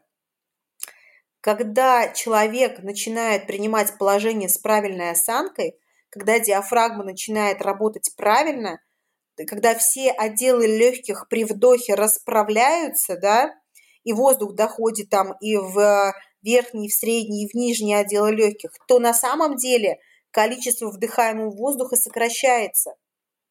Когда идет насыщение воздухом всех отделов легких, реально организму требуется меньше вот этого захвата воздуха. А это уже ну, уже и на себе, и на своих клиентах экспериментально, да, это все уже проверено. Так вот, а, работа диафрагмы очень важна, и э, при этом важно сохранять правильную осанку. Чем а, правильнее осанка, тем менее глубокое ваше дыхание. Тем, менее глуб, э, чем менее глубокое ваше дыхание, тем а, выше уровень углекислого газа в организме. Чем выше уровень углекислого газа в организме, чем, тем больше насыщается организм кислородом.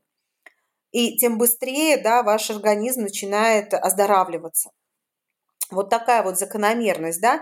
Казалось бы, а, да, человеку нужно для того, чтобы правильно дышать, всего лишь, ну, как бы, да, одно простое правило.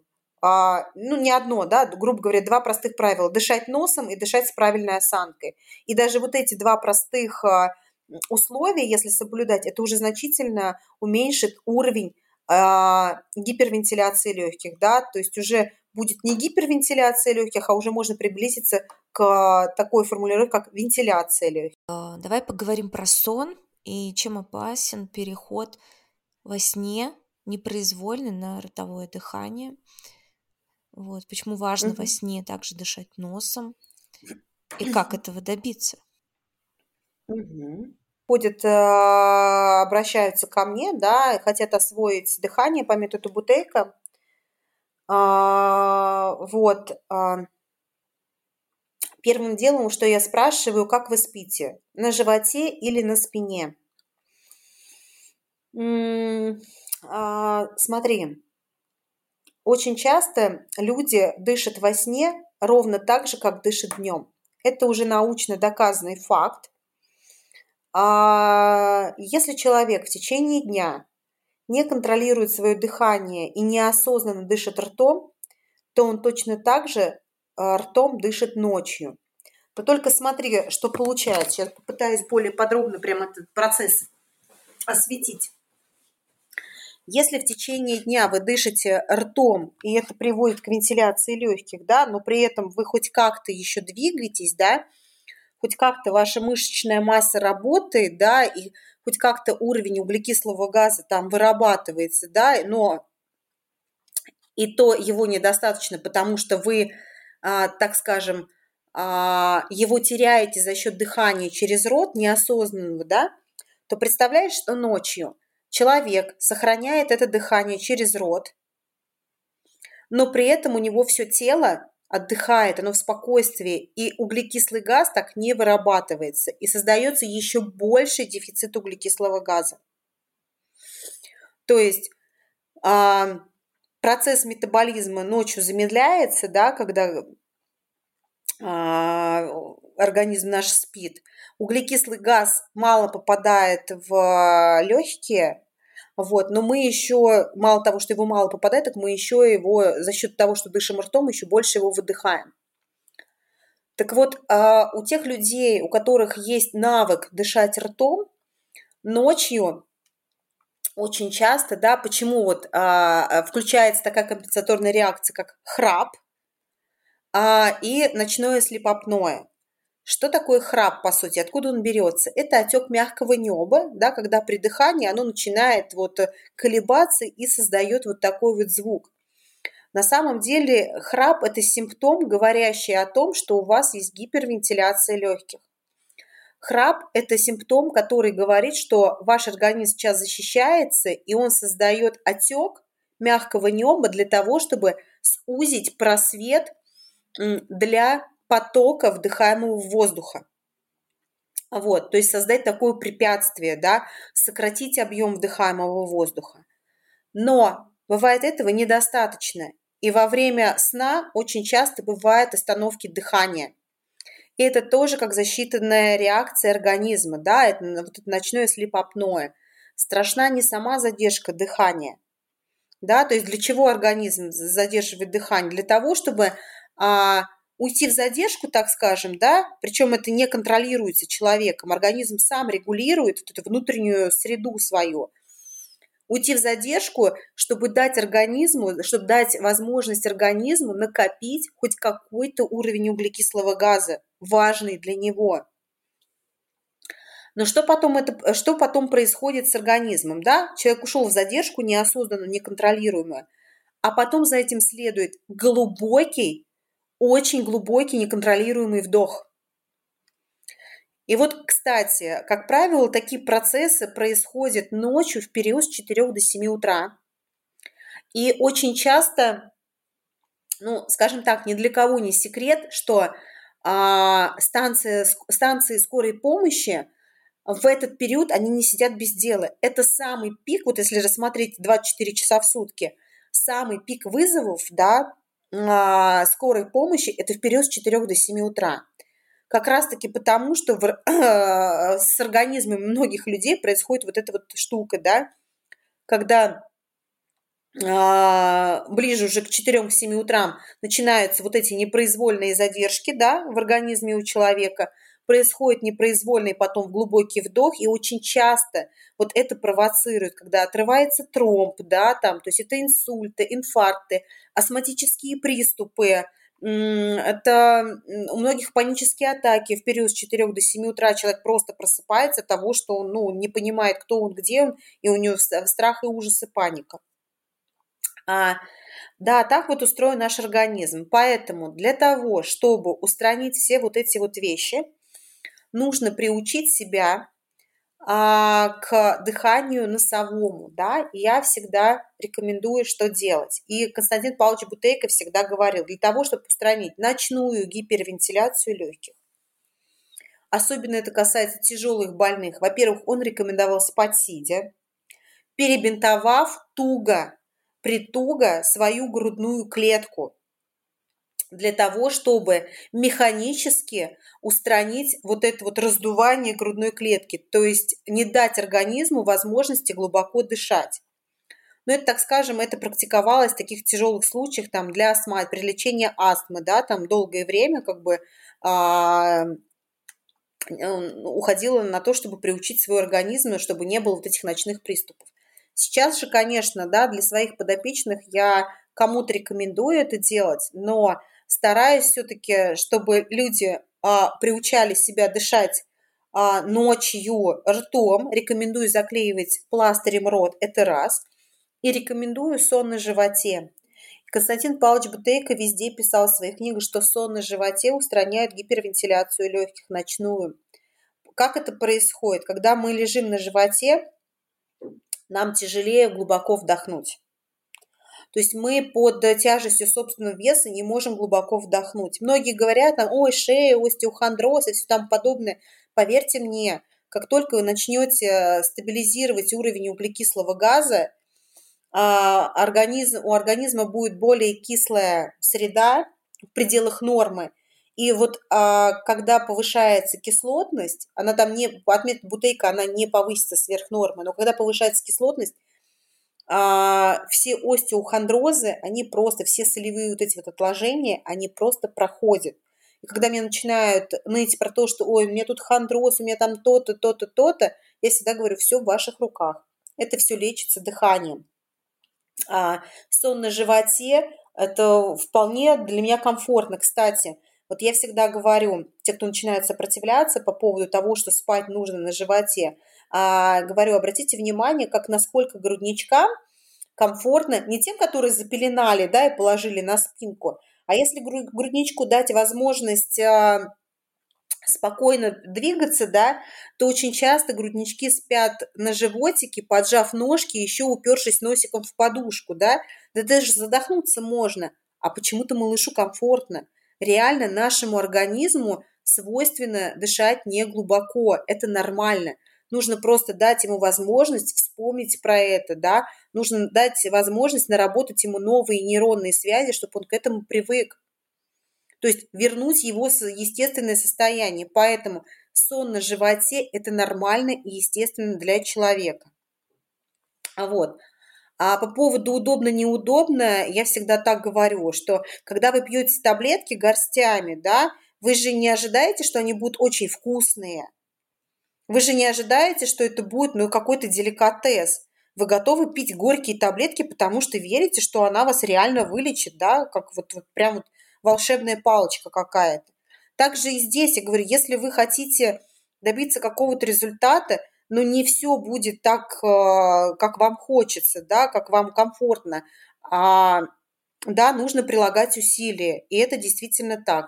Поэтому вот чтобы нормализовать ночное дыхание, устранить гипервентиляцию легких, это, во-первых, сон на животе, чтобы не допустить глубокое дыхание, да, чтобы не допустить приступов и рисков, да, инфарктов, инсультов, ну и обострения многих других, да, каких-то вещей.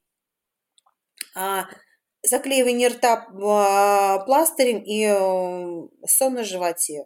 У меня возник такой вопрос. У меня на подкасте была девочка, которая занимается остеопластикой. То есть мы обсуждали зубы, челюсти, да, сон. Угу. И вот она рассказывала, что есть э, мнение, как спать, они разнятся у разных специалистов. И вот одна из, ну, ортодонтов, может, можно сказать, э, говорила о том, что полезен сон такой полусидя, о чем ты говорила.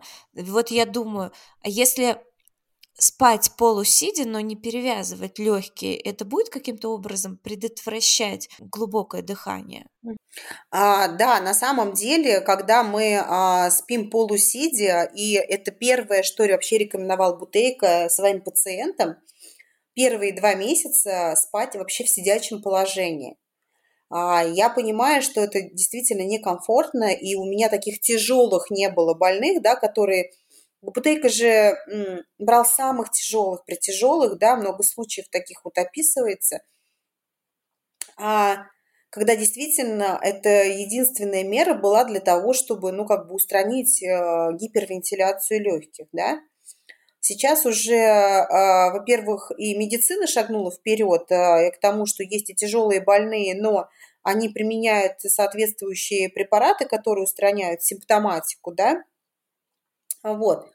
Поэтому с точки зрения, смотри даже, у меня какие мысли по поводу, это вот субъективно мое рассуждение сейчас, да, поскольку если вот рассматривать проблемы ортодонтического характера, да, и формирование вот этого а, а, э, челюстного блока, да, нашего, потому что, по сути, от него зависит и строение позвоночника, от строения позвоночника зависит работа внутренних органов, да, наших, Смотри, что получается. Глубокое дыхание и дыхание ртом, как правило, да, когда вот человек дышит ртом, всегда ведет к нарушению, изменению вот именно челюстного блока, именно скелета.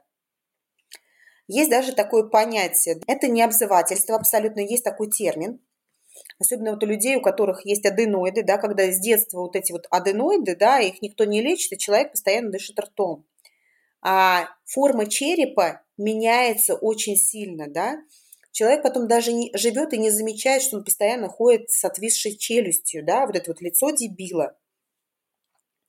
И это очень сильно влияет на строение скелета и ну, на работу всего организма в целом. Так вот, э, действительно, с ранних лет нужно уже прививать культуру именно носового дыхания, потому что носовое дыхание влияет на формирование челюстного блока, да, и на скелета в целом. А если же уже проблемы есть, да, определенного характера там с организмом, то понятно, да, что сон а, в сидячем состоянии, он полезен для организма. Но тут другой вопрос. Готов ли каждый спать э, сидя, в сидячем положении? С точки зрения физиологии это полезно, да, вот. Но здесь есть еще и другой момент, потому что мы все-таки тоже задумываемся немножко о комфорте. И как альтернатива, как альтернатива сну сидя – это сон на животе. Кстати, тебе даже больше скажу, да, ты, наверное, тоже об этом в курсе, что когда пошла первая волна ковида, да, с тяжелыми больными, благо, что люди э, начали, врачи, я имею в виду, начали прислушиваться, да, к каким-то источникам, все-таки стали укладывать людей на подушки, подушки клали под живот для того, чтобы вот как раз-таки создать этот эффект удушения и сложности глубокого вдоха. Именно вот это действие, вот эта манипуляция многим помогла избежать именно ЭВЛ, да, и э, сохранить уровень сатурации, да, ну, как бы, ну, хоть и на низком пределе, да, но не ниже нормы. А вот, поэтому, отвечая на твой вопрос, э, спать э, ой, в положении сидя – это полезно для организма, но не все к этому готовы, да, есть как альтернатива – сон на животе, да, это тоже значительно уменьшает глубину дыхания и сохраняет уровень углекислого газа. Угу. Все, теперь, э, э, теперь более понятно. Ну, как вариант, а знаешь, предлагали не, не прям положение сидя, а вот типа как тюфяки в таких мешках. Получается, что угу. там полусидя. Может, такой мешок надо в постель ставить и спать. Вот. А по поводу заклеивания рта, вот э, было предположение, что можно, чтобы не было больно, было более комфортно, купить тейп, тейпы такие для тела, и заклеивать именно тейпом. Ну да, многие, многие клиенты мои как раз-таки используют специальные тейпы, да. Угу. Наверное, будем заканчивать. Тань, спасибо большое. Было очень интересно. Все подкасты интересны. Сегодня тоже было интересно. Я лично очень много узнала. Венер, спасибо тебе большое за то, что ты пригласила меня да, на эту запись. А, я надеюсь, что многие люди обратят внимание на этот уникальный метод, который действительно спас а, много жизней, да, многим людям продлил жизнь, многих людей избавил от очень серьезных заболеваний. И а, я надеюсь, что а, у многих появится желание освоить этот метод, вот, благодаря тебе, да, благодаря тому, что ты вот занимаешься тем, что популяризируешь, да, какие-то вот э, нетрадиционные методы лечения, рассказываешь об этом, приглашаешь людей, которые в этом компетентны. Спасибо тебе огромное еще раз за приглашение. Вот. А для всех желающих освоить этот метод, я хочу сказать, что этот метод можно освоить либо в клинике Бутейка, либо есть на сайте клиники Бутейка контакты специалистов, которые ведут частную практику. Ну и если кого-то вдруг заинтересовала лично моя персона, то меня можно найти ВКонтакте, да, Татьяна Гончаренко, либо же э, в Инстаграм. Вот. Э, у кого будут вопросы, с удовольствием у всех э, постараюсь ответить и помочь. А ты, а ты расскажи подробнее про... Ты недавно запустила свою школу, школу дыхания. Расскажи подробнее, как, как это все там представлено? Да, на сегодняшний день, э, ну, скажем так, у меня школа дыхания, Венера, ты же знаешь, да, была и раньше, да, она в двух форматах. Это было с моей поддержкой и именно на платформе Инстаграм, когда люди э, заходили и смотрели записанные видеоуроки. И я сейчас запустила э, совершенно другой формат онлайн-школы дыхания, где а, уроки записаны уже по-другому, где формат обучения несколько другой. А, вот. И есть еще, так скажем, определенный тариф, где вот, а, я помимо того, что сертифицированный методист да, клиники Бутейка, я еще и психолог, телесно-ориентированный психотерапевт. И я все-таки стараюсь а, а, с людьми, у которых есть готовность еще и поработать на предмет устранения психосоматического компонента. И вот как раз-таки в формате а, вот новой онлайн-школы дыхания, которая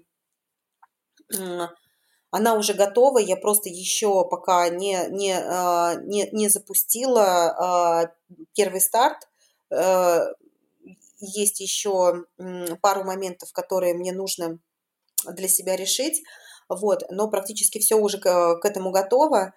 А, я все-таки будет один очень интересный тариф, где как раз-таки будет возможность проработать себя с точки зрения физиологии с помощью метода Бутейка, и еще будет возможность по, с помощью нескольких психотерапевтических консультаций поработать именно с психосоматикой болезни.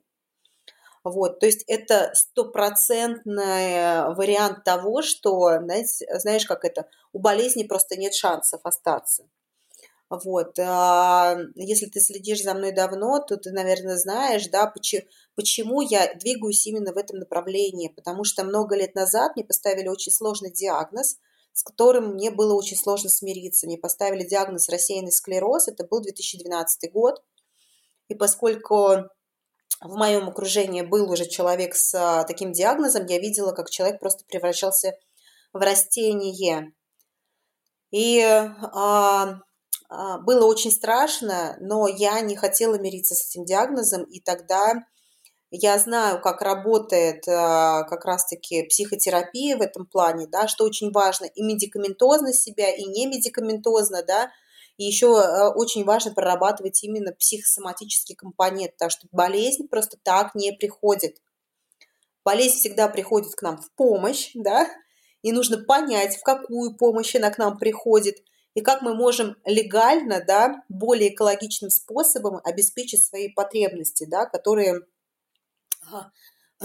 по сути, болезнь нам и обеспечивает, да, там, то есть это заботу, внимание, ну, много, много всего, у каждого свое.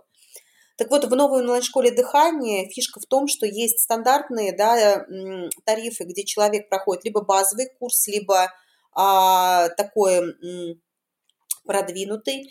И есть еще курс премиум, а, да, тариф премиум, где как раз-таки у человека есть возможность а, поработать а, со своим телом и с точки зрения устранения психосоматики, и с точки зрения устранения физиологических каких-то проблем, да. Вот. Так вот, для тех, кто хочет освоить метод Бутейка со мной, да, э, есть несколько форматов. Это либо формат индивидуальной работы, индивидуальных консультаций, а, либо же а, формат как раз-таки онлайн-школы дыхания. А, вот. Буду рада всем помочь. Хорошо, обращайтесь э, к Тане за консультацией, кому интересно, либо подключайтесь в школу дыхания. Все, спасибо большое, мы сегодня говорили долго, но я думаю, что эти два часа пролетят незаметно для наших слушателей. Спасибо большое.